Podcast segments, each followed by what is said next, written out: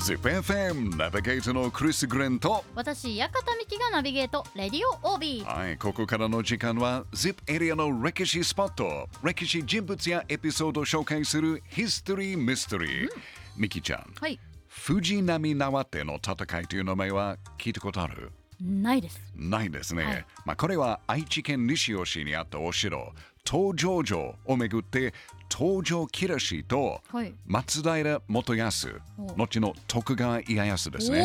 との間に起きた戦いです、はい、ちなみにあの藤波縄手の戦いが起こる1年前の1560年に、はい。この ZIP エリアで歴史的に重要な戦いがありました、それが何かわかりますか？もう一度いいですか？OK 生年、生年月日。1560年に。60年。はい。1560年。あ、何でしたっけ？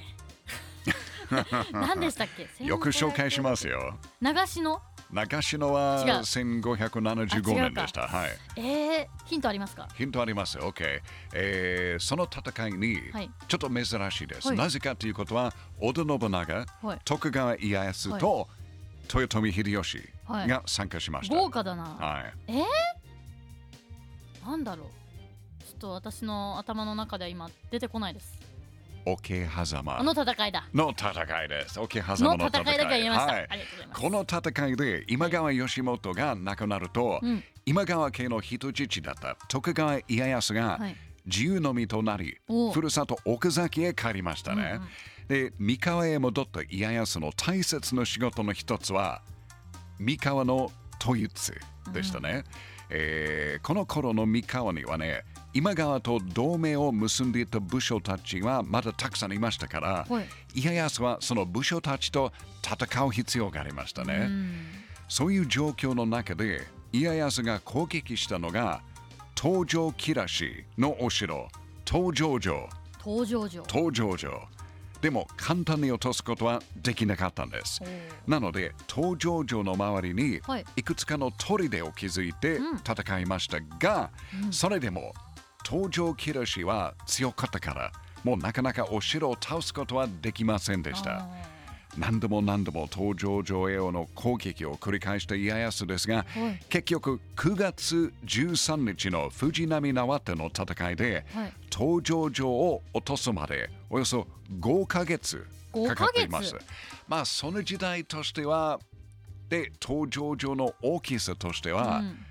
結構時間かかりましたね。うん。うん。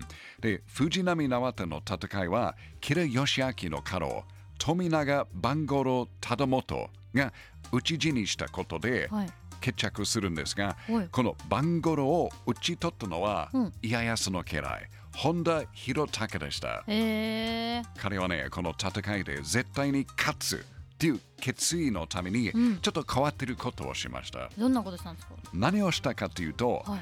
簡単に甲冑を脱ぐことができないように、うん鎧の上で結んだ帯のうん。結び目の横にうん。出てる部分の中目に切りえ切らさきあの切らせた。え。ー、ちょっと切れちゃったと言われてます。ち。ゃうともうほどけないですよね、そうですね難しいですよね。まあ、これはまあどういう意味かっていうと、うん。やっぱり帯を結び目むあごめんなさい。結び目の横に出てる部分を切ると、うん。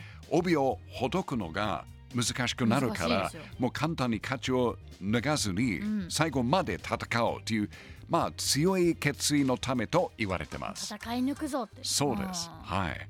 で、もうなんかちょっと考えると結び目の横を切っても、ーうん帯を簡単にほどまあけますよね。ね。、うん。帯を切っちゃえばまたそこはそう。はい、そんなに難しくないと思うんですけど、うん。まあ逆になんかちゃんとギュッと締めないと自然に飽きる可能性もあるんですよね。そうですね。うん。まあとにかくあの家康の嫌い本田博武がね、うん。えー、吉良義明の家老だった番五郎を打ち倒れました。で番五郎がはい。亡くなると、はい。まあセニを創出した吉良は、はい登場城を解除。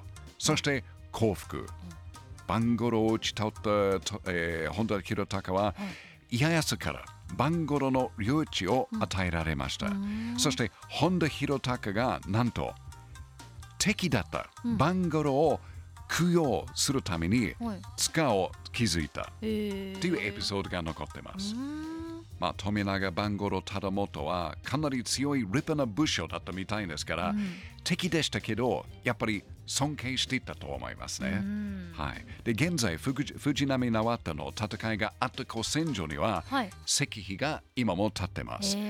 登場場跡からまあ西へ300メートルぐらいほどの場所ですけど、はい、ぜひ行ってみてください。はい1561年、旧暦9月13日に起きた藤波縄手の戦いはね、あんまり知られてない戦いかもしれないですけど、歴史的には重要な戦いでした。